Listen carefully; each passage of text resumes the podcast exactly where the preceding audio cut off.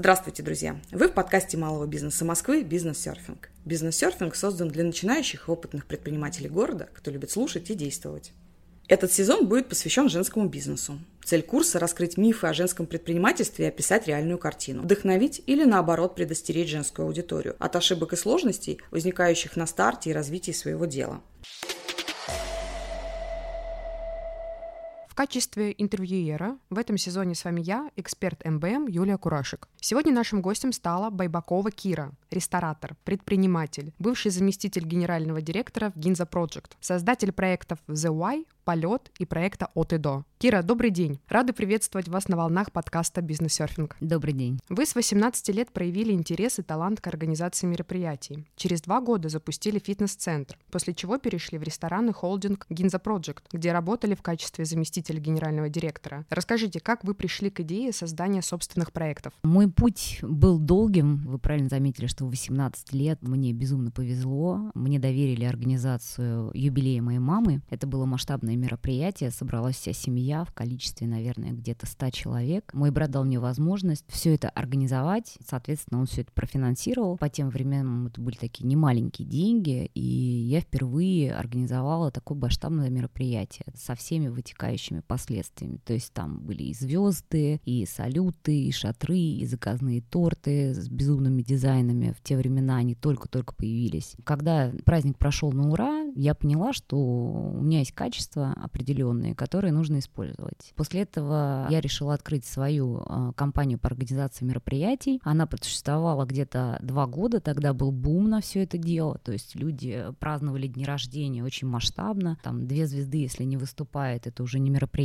то есть это было такое прям вот интересное время. Я работала и в Москве, и за рубежом. Такая моя молодость прошла в этой компании. После этого гостиница Украина, правильно заметили, тоже открыла Royal Wellness Club, это 5000 квадратных метров, метров, это спа и фитнес-клуб. Так как у меня две страсти в жизни, это рестораны и спорт. Я прям реальный фанат этого дела, и мне тоже хотелось в этой сфере а, поработать. Так как мой муж тоже работает в сфере фитнеса, он работает уже 20 лет в компании World Class, и мне как-то это все очень нравилось. Потом в какой-то момент я села, подумала, думаю, наверное, надо мне пойти и поучиться. Причем поучиться не в университете, а мне хотелось поучиться. По тем временам это была одна из таких топовых компаний, а, был Аркадий Новиков, и была компания Ginza Project. И я попала в компанию Ginza Project заместителем генерального директора всей сети. В нашем управлении было 120 ресторанов по всему миру. Мы занимались непосредственно Москвой. Это было такое колоссальное пространство, где я была не только заместителем, я была там и дизайнером, и бухгалтером, и визы могла делать, и помощником билет заказать, и ресторан построить, и с управляющим пообщаться, сделать бюджет строительный, нестроительный. То есть это было такое место, где все делали все.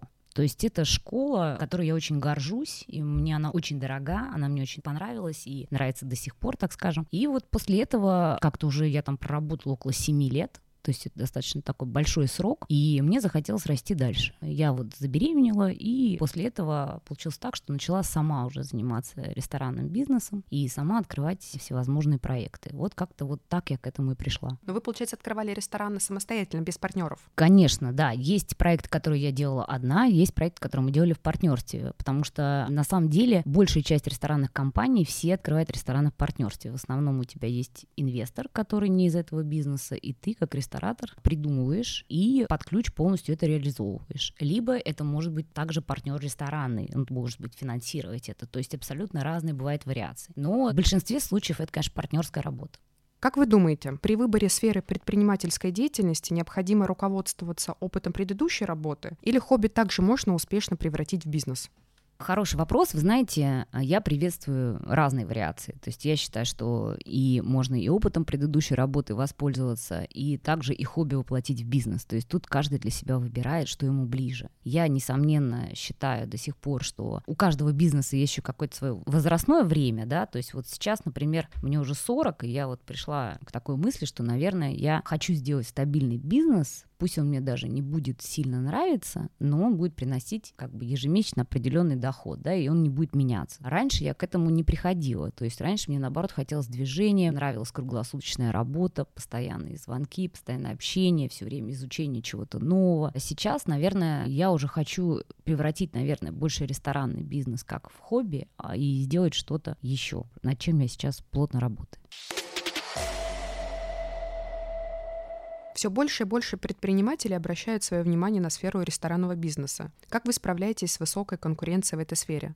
Я считаю, что конкуренция — это всегда очень круто, это хорошо. Тебя это всегда мотивирует, ты всегда хочешь двигаться вперед, ты все время обращаешь внимание на какие-то новые тренды, они постоянно появляются. То есть, конечно же, все время меняется время, вырастает какое-то молодое поколение, люди придумывают все новые и новые вещи, да, то есть там начиная искусственного мяса, заканчивая там искусственным интеллектом, скоро, возможно, не при нашей жизни, но скоро вообще из дома кто выходить, может быть, и не будет даже. Поэтому я просто это приняла и все. То есть у меня нет проблем с этим, да, то есть ты, например, даже там падаешь где-то, делаешь ошибки, идешь дальше. Это наоборот хорошо. Я даже, знаете, как мало того говорю, что если вы хотите открыть ресторан, наоборот, смотрите места, где с вами рядом будут успешные соседи потому что это еще больше тебя мотивирует. Многие заведения ранее я открывала с успешными игроками, там, рядом с Novikov Group или рядом с той же Ginza Project и так далее. То есть я считаю это наоборот. Синергия — это всегда успех. Да, это правда. Как вы думаете, какие есть секреты успешного управления своим делом? В первую очередь это разбираться в том, что вы делаете. Потому что если вы не разбираетесь досконально в том, что вы делаете, то, конечно же, у вас будут проблемы. Если мы сейчас перенесем это на ресторанный бизнес, да, то я считаю, что ресторатор должен понимать все подразделения работы. Я, например, сама очень часто делаю в своих ресторанах ротацию, то есть управляющий рестораном у меня может поработать там маркетологом, повар, наоборот, управляющим и э, там официанта поставить на кухне. Смена вот этой сферы, она, во-первых, заставляет уважать каждого сотрудника, кто что делает. Соответственно, ты больше начинаешь понимать, где там какие могут быть нюансы. Даже что-то можно можно где-то улучшить, потому что когда они меняются, они приносят какие-то новые идеи. Я как ресторатор многие вещи узнаю изнутри, а у них начинают гореть глаза. Я могу узнать много нового, чего, например, даже не вижу. И я сама с ними также участвую в этой игре, то есть я тоже там какой-то день стояла возле витрины, я была продавцом, продавала десерты, и вот с 9 утра до 11 вечера где-то примерно я работала, да, и я своим примером показывала так же, как надо общаться с гостями, что нужно улыбаться, как нужно продавать. Ты должен узнать узнавать психотип своего клиента, довольный, недоволен, стоит ли настаивать на чем-то. Это круто. И это дает возможность тебе действительно разобраться от и до в том, что ты делаешь. Поэтому я даже когда беру, например, к себе на работу управляющего, да, то есть я смотрю, если он три года не проработал хотя бы раз в одной компании, то я такого сотрудника не нанимаю. Что это обозначает? Значит, человек не определился, значит, что-то с ним не так, да, то есть все равно человек должен какое-то время провести на своей работе, чтобы понять ее изнутри. Поэтому я считаю, что главное это разбираться реально в том, что вы делаете. Ну, на самом деле, это вот достаточно интересный подход, потому что не все руководители готовы на такие эксперименты. Вам удалось выиграть несколько премий за дизайн своих ресторанов. Секрет успеха в необычном концепте или удачной организации? Наверное, секрет в энергии и в классной работе с партнерами и друзьями. Да, вот у нас в компании Ginza Project был креативный отдел, и возглавляла этот креативный отдел Алина Пимкина. Девочка занималась в основном брендингом, придумывала названия, делала брендинги ресторанов. Но она сама по профессии архитектор. Так случилось, что она переехала жить в Америку, вышла там замуж, на самом деле переехала не по бизнесу, а по любви, познакомилась с успешным архитектором-дизайнером, его папа проектировал Барнис в Нью-Йорке, такой торговый центр, известное место, и они создали свое архитектурное бюро, также успешно делают дизайны ресторанов, и вот она два ресторана, полет и Зывай, построила, придумала у меня, ни разу не быв на площадке, она ни разу не приезжала в это место, она даже его не видела, у нее были ребята, партнеры, да, которые приезжали, там сотрудники сотрудники ее, и ей описывали это место, снимали на видео, подбирали также краски, там, выбирали мебель, ну и так далее. И в чем успех? Основной вопрос. Успех, во-первых, в самой компании Гинза мы очень построили надежные, честные, доверительные отношения, и так как и личные, и так как в сфере бизнеса. И это был ее, наверное, первый проект в России, который она делала из-за рубежа. И вот мы с ней настолько воодушевились этим, что мы сказали, вот эти наши проекты должны занять вообще всемирный места, которые только возможно. Соответственно, Алина тоже этим воодушевилась, конечно же, большую часть сделала она, потому что, ну, общаться с журналистами, там, мы даже были на обложке журнала Design Awards в Америке, в Нью-Йорке, да, один месячный журнал вышел с картиной пано из нашего ресторана «Полет». То есть дизайнеры приезжают в наши рестораны, делают домашнее задание, там, чертят что-то, там, рисуют и так далее. Я считаю, что это вот больше энергия, реально большое желание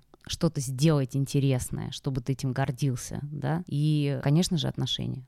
Здорово. Ну и вы, наверное, вдохновляли как а, личностью. Конечно, вдохновляла, потому что мы все работали в крупной компании, мы все были наемными сотрудниками, а тут мы все вышли как бы в собственное дело, и Алина как бы сделала свое собственное дело за границей, тоже было безумно сложно. Я здесь, в России, первые рестораны начала открывать еще такие рестораны, то есть не какие-то там маленькие проекты, они достаточно большие, все один там 650 квадратов, второй там почти тысячи квадратных метров, то есть это большие проекты, и, ну, конечно же, мы все были очень возбуждены и хотели этого.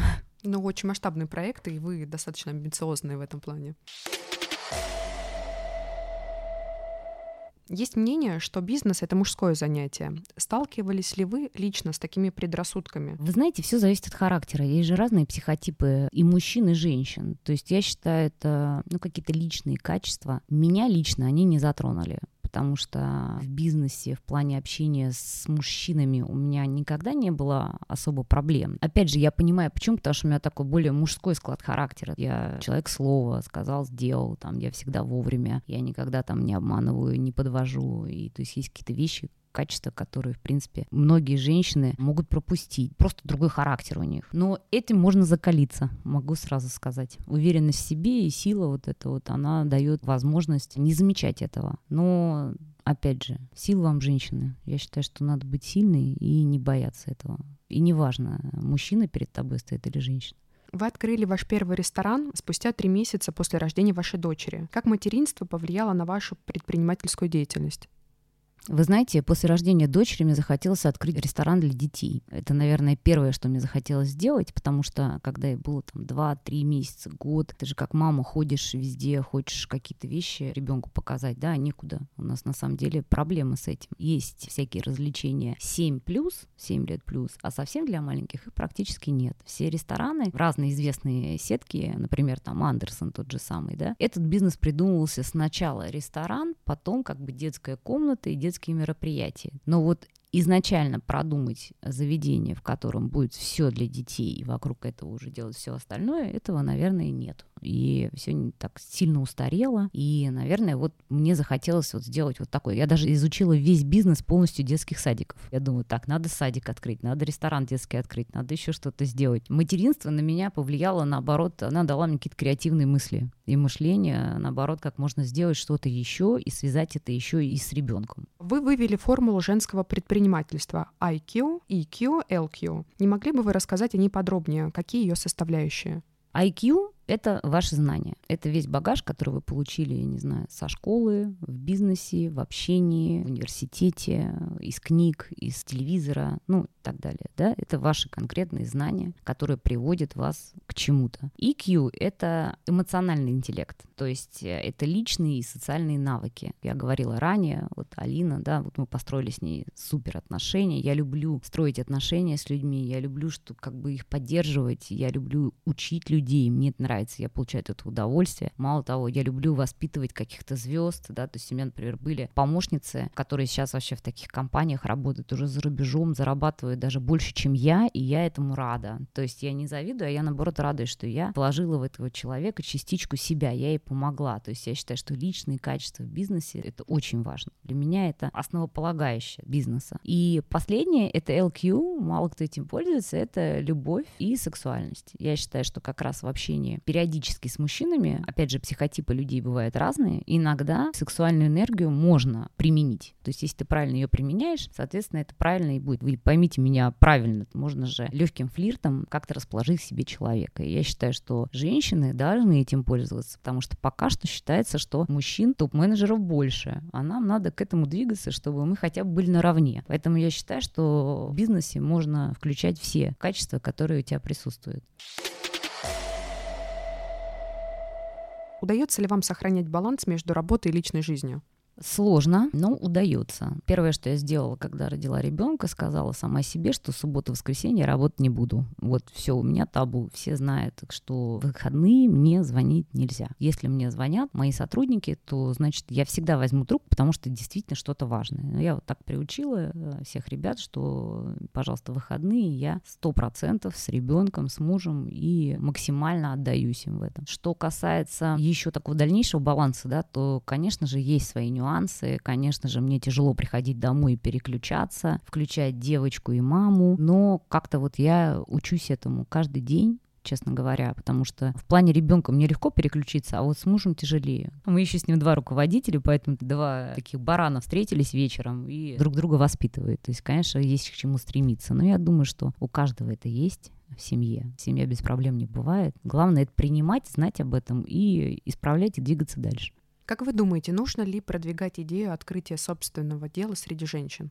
Я считаю, что да. Я считаю, обязательно надо это делать. Опять же, неважно, женщина ты или мужчина, каждый человек вправе достигать своих целей, идти к своей мечте, я не знаю, зарабатывать деньги и так далее. Я считаю, что, конечно же, нужно много что можно вложить путем каких-то там, я не знаю, тренингов. Кто-то через спорт становится сильнее. То есть эмоционально женщину можно поддержать. Я даже знаю таких женщин, многих, которые по разным причинам не могли двинуться дальше. Один-два разговора может помочь им сделать целую бизнес-машину. Женщины делать умеют. Вот можно их мотивировать. Я в это верю. Вот честно верю. Я считаю, что это надо делать. А какие вот самые распространенные риски и опасения у женщин-предпринимательниц? Почему они не хотят открывать свое дело? Может быть, страх, что ты не справишься, у тебя не получится. Это какая-то вот неуверенность в себе? Я думаю, что страх ошибиться. Любой бизнес — это риск. Мужчины, они более рисковые, чем женщины именно в бизнесе. Ну, не знаю, как так вот повелось. Я считаю, что надо не бояться рисковать. Мало того, не бояться ошибаться. Знаете, один раз мне один очень мудрый человек сказал, тот, кто не ошибается, тот не работает. Это интересная фраза, я запомнил ее на всю жизнь. Там был какой-то там косяк у нас на стройке, я уже не знаю, приезжает инвестор и говорит, типа, вот почему так? Я говорю, ну вот так и так. А там были объективные причины, почему так не получилось. Я очень ожидала, что он сейчас начнет наезжать в ответ. И тут вдруг он говорит, Кир, не волнуйся, кто не ошибается, тот не работает ну, значит, вот так должно быть, двигаемся дальше. Вот этой фразой он реально заставил меня, мне было так неудобно, что я ни одной ошибки больше не совершила. Мы после этого работали еще там, по-моему, года два или три. Он этой фразой, на самом деле, меня поддержал. И я считаю, что надо так вот всех поддерживать. Поэтому не надо бояться ошибиться. Ну, не получится, окей. Давайте возьмем даже историю открытия ресторанов у самых известных рестораторов, у мужчин, неважно, у женщин. Много заведений закрываются. Это не говорит о том, что они плохие бизнесмены. Но вот так получилось. Это много факторов на это могут повлиять. Там, не знаю, неправильный инвестор, не то место, не та концепция, что-то пошло не так. Я не знаю, тем более мы зависим от всего. Не надо бояться. Ну, как бы, если ты боишься, тогда не делай. Я считаю так. Что вы можете посоветовать начинающей женщине-предпринимателю? Мой любимый вопрос, вот только сейчас мы обсуждали, реально не бояться. Вот страх, надо просто его принять, я считаю. Бояться — это хорошо. Не надо вот накручивать себя, потому что женщины любят себя накручивать. Тысячи вариаций исхода событий, прогнозы и так далее. Я считаю, что не надо это делать. Вот задумал, иди иди вот определенной целью, да. Хочешь с кем-то посоветоваться, окей, посоветуйся. Я, например, сколько бы людей мне не писали, я честно скажу, я всем помогаю. Вот мне много женщин пишут периодически. Кира, вот можешь с вами пообщаться, можете посоветовать там это, можете там вот порекомендовать то. Я говорю, с удовольствием, давайте, у меня будет время, если я вам помогу. Я считаю, что надо друг другу помогать, это тоже важно. Любая женщина может помочь любой другой женщине, это факт в чем-то, потому что люди все разные, каждый в чем-то силен, в чем-то слаб. Во мне тоже есть много минусов, каких-то слабых моментов. Я их все знаю и просто принимаю. Вот я знаю, что я такая. Я знаю, что это нужно как-то постараться там смягчить или поменять. Из-за этого останавливаться, не идти, не делать, ну как бы так не надо. Ресторан «Полет», например, который, да, я первый вот открыл, успешно и сделал. После ковида мы его успешно продали. Он поработал где-то, наверное, года два, и так получилось, что появился человек, который захотел купить и ресторан, и помещение. Мы продали его очень успешно, в два раза, как бы больше, чем даже потратили. И, ну, честно скажу, было мне обидно, но, наверное, да. Ну, а что расстраиваться-то? Ну, как бы, да, вот сделали проект, получили премию, он был успешным, мы попали в непростое время, и был момент, когда можно было хорошо заработать на этом еще, плюс к этому, да. Все, зарабатываем, закрываем, идем дальше. Значит, появляется время для каких-то новых проектов. В конце каждого подкаста у нас есть блиц-опрос. Три коротких вопроса, три коротких ответа. Итак, блиц-опрос. Если бы у вас была возможность пойти на ланч с успешным бизнесменом из любой эпохи, кто бы это был и почему? С удовольствием с Елизаветой. Конечно, королева Англии — это для меня интересная женщина, с которой я бы с удовольствием бы пообщалась. Я не знаю вторую женщину, которая обедала и знала Черчилля, Гагарина, Путина и, и всех остальных. То есть она, сколько она пережила людей, да, сколько она знает информации, сколько она повидала всего. И причем все ее как правление, оно было как-то постоянным. То есть каких-то колебаний таких вот не видел с ее стороны. То есть мне, конечно же, было бы интересно с ней пообщаться общаться вообще обо всем. Три неотъемлемых черты успешного предпринимателя. Смелость, идти на риск и не бояться. Я говорила много про смелость. Я считаю, что это основное качество такое очень сильное. Любовь к делу, потому что если ты любишь то, чем ты занимаешься, и в это веришь, ты не можешь как-то проиграть да, в этом. Ну, это факт. Ты должна верить в это и любить. И толерантность к своим ошибкам. Быть спокойным и принимать то, что мы все ошибаемся. Это самое вообще важное. Не надо плакать, не надо ложиться дома, не надо сидеть, говорить, все, я больше этим заниматься не буду, у меня не получилось. Ну, как так? То есть я считаю, что их надо принимать идти дальше. И делать выводы, потому что это ваш опыт, это ваша мудрость, это во всем, во всех сферах жизни. Начиная от бизнеса, заканчивая личной жизнью, отношениями с семьей. Ну, как бы все мы ругаемся, все мы ошибаемся, мы потом идем и двигаемся дальше. Поэтому толерантность. Что в бизнесе недопустимо, а что обязательно? Недопустимо предательство и обман. Я считаю так, что если ты обманул раз или два, то твоей репутации может прийти рано или поздно конец. Для меня репутация очень важна. Я считаю, что если люди говорят, да, ты вот можешь переговорить с этим человеком, позвонить ему, она тебе всегда поможет, или там пообщается, то это дорогого стоит. Я никогда никого не бросала, не кидала. Я всегда всем плачу ровно столько, сколько о чем мы договаривались. В этом плане, конечно, про меня никто не скажет плохо, поэтому я считаю, что это важно я знаю много людей, про которых так говорят, да, к сожалению. И, наверное, это является причиной того, что с ними уже бизнес делать не хотят. Поэтому я считаю, что это важно. Самое важное, обязательное качество, наверное, это, ну, опять же, все с обманом связано, отвечать за свои слова. Просто если ты что-то говоришь, ты это делай. Я считаю, что это важно. Благодарим вас за интервью. С вами была эксперт МБМ Юлия Курашек и наш гость Байбакова Кира, ресторатор, предприниматель.